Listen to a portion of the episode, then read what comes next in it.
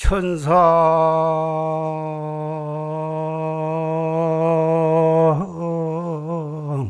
천하 부여부려 시방세계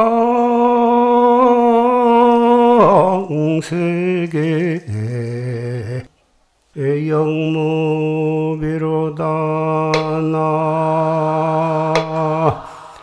나세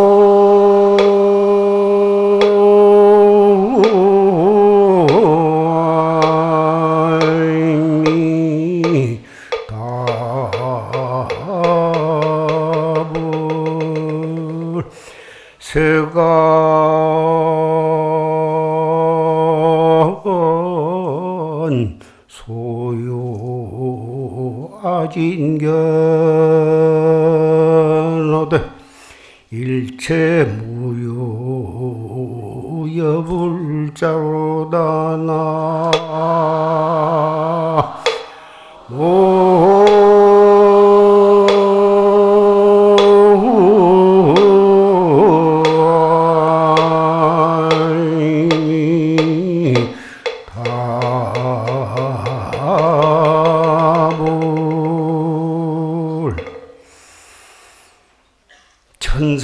천하 무여불이요 시방세계 영무비다. 하늘 위에 하늘 아래 부처님과 같으신 분이 없고 시방세계에 견줄 만한 사람이 없다. 세간 소유와 진견어대 일체 무유 여불자다. 세간에 있는 말을 내가 다 보았지만은 부처님과 같은 그런 거룩하고 훌륭한 분은 안 계시더라. 이것은 부처님의 덕과 지혜와 모든 것을 찬양하는 찬불계입니다. 오늘은 4월 초파일 부처님 오신 날이라 특별히 여러분과 같이 이 찬불계를 읊고 아미타불을 부르고자 했습니다. 이 부처님의 찬양하는 이 개송을 여러분과 같이 을, 을품으로 해서 부처님이 좋아하신 것이 아니라 우리의 무량겁에 지은 모든 업장이 이 공덕으로 다 소멸이 되고 앞으로 세세생생에 태어날 때마다 부처님 법을 만나서 기어코 우리도 견성성불해서 부처님과 같은 그런 훌륭한 목적을 달성하게 될 것입니다. 오늘은 부처님께서 왜 이 사바세계에 태어나셨는가? 우주 법계에 한량없는 세계가 있고 나라가 있는데 왜 이 지구상의 인도에 태어나셨는가? 우리 지구의 인류들에게 복과 지혜를 누리게 하는 데 그치지 않고 우리도 부처님과 똑같은 자성자리, 마음자리를 가지고 있다고 하는 것을 가르쳐 주기 위해서 오신 것입니다. 부처님께서 이 사바 세계에 오시지 않았다면 우리는 자성의 부처를 가지고 있으면서도 그걸 모르고 동물이나 마찬가지로 그렇게 살고 업을 짓고 죽으면 또, 또 육도윤회를 하게 되고 그렇게 무량겁을 지낼 텐데 부처님께서 이 지구에 오셔가지고 그 최상승법을 설하셨기 때문에 우리는 우리 자성을 우리 자신이 가지고 있는 이 육체 사, 치수합풍 사대로 뭉쳐진 이 육체 속에 주인공인 나 자성이 있다고 하는 것을 우리는 알고 믿고 거기서 그것을 깨달을 수 있도록 깨닫는 법을 우리는 알게 되는 것입니다. 그것을 모른다면 우리는 무량겁을 지내더라도 동물에 지내지 않고 업을 지어서 육도윤회를 하다가 마침내는 본의 아니게 지옥에 들어가서 무량고를 받게 될는지도 몰랐을 것입니다. 우리 오늘 이렇게 법당 내외에 많은 등불을 켜고 정성으로보다 축원을 이름을 써서 붙였습니다. 우리는 잠시도 부처님께서 우리에게 일러주신 우리 자기의 주인공인 우리 마음자리가 있다고 하는 것을 잠시도 잊지 말아야 하는 것입니다. 그것을 잊고 살면 멀쩡한 사람의 얼굴을 가지고 있으면서도 한낱 동물같이 살고 마는 것입니다. 동물이 무엇입니까? 동물도 먹고 똥 눌 줄 알고 또 새끼 낳고 사는 것입니다. 멀쩡히 사람의 탈을 쓰고 나와서 동물처럼 살아서 되겠습니까? 우리는 만나기 어려운 사람 몸을 만났고 또 만나기 어려운 불법을 만났습니다. 온 세계가 지금 도처에 사태가 일어나고 사람이 여기서 죽고 저기서 죽고 야단입니다.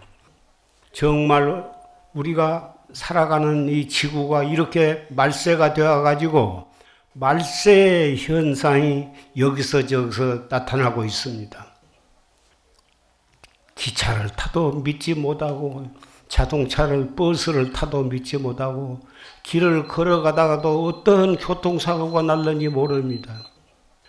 부처님께서 말씀하시기를 죽음이 어느 사이에 있는가 한 제자가 하루 동안에도 죽을 수가 있습니다. 너 공부하기 어렵겠구나.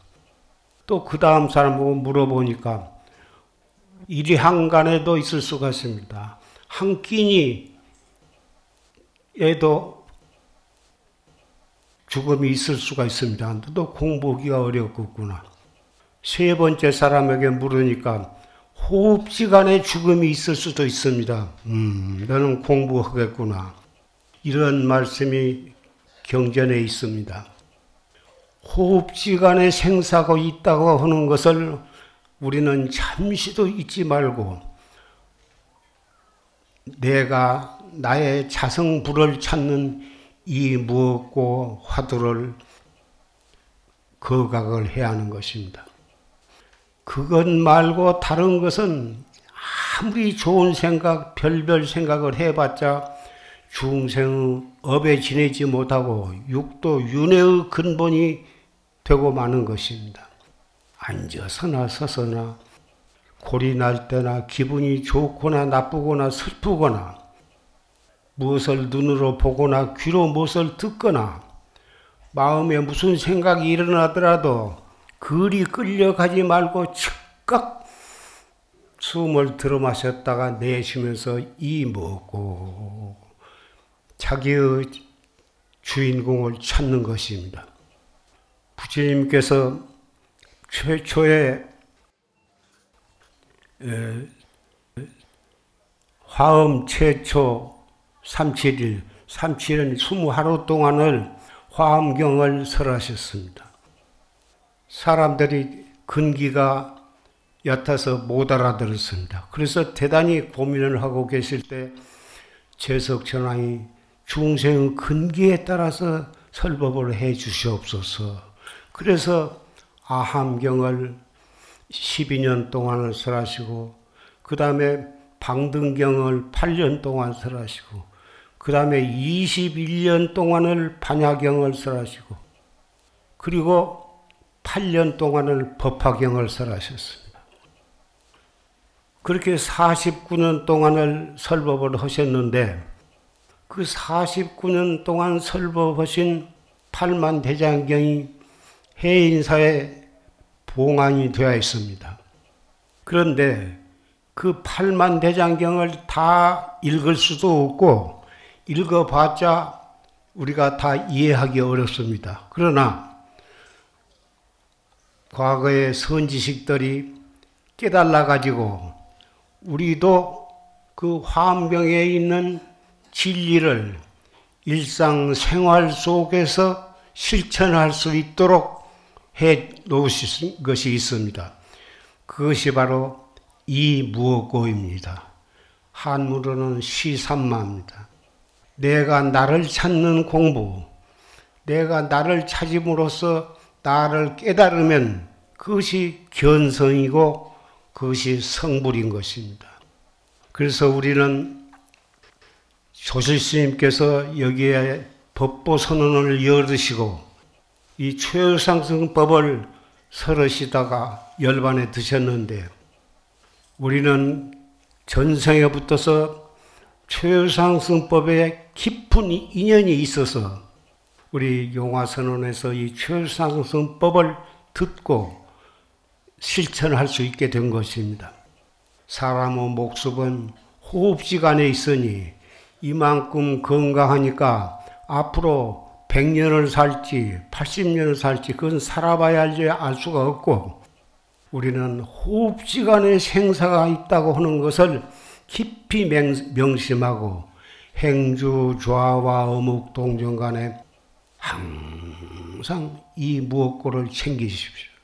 이 무엇고를 챙김으로 해서 일체 번외 망상이 바로 깨달음으로 가는 길이 되는 것입니다. 번외 망상은 해 갈수록 느는 것이고 끝이 없습니다. 울었다, 웃었다, 원망했다, 슬퍼했다. 그렇게 해서 인생을 살아서 무엇을 할 것입니까? 그래도 이 인생을 살아가다 보면 속이 상할 때도 있고 슬플 때도 있고 괴로울 때도 있습니다. 그때 그때 거기에 즉해서 바로 참 나를 찾는 나의 자성 부처님을 찾는 이목구를 열심히 챙기다 보면 처음에는 잊어버리고 잘 못 챙기다가 자꾸 하다 보면 자기도 모르는 사이에 헐려고 안 해도 제절로 들어지게 되는 것입니다. 그렇다면은 우리 인생의 생로병사 하나하나가 깨달음으로 가는 수행의 노정이 되는 것입니다. 오늘 어, 가보년 부처님 오신 날을 맞이해서 긴 말씀을 할 수가 없습니다. 이목구를 열심히 하기로 우리 다 약속을 합시다. 이 무엇고,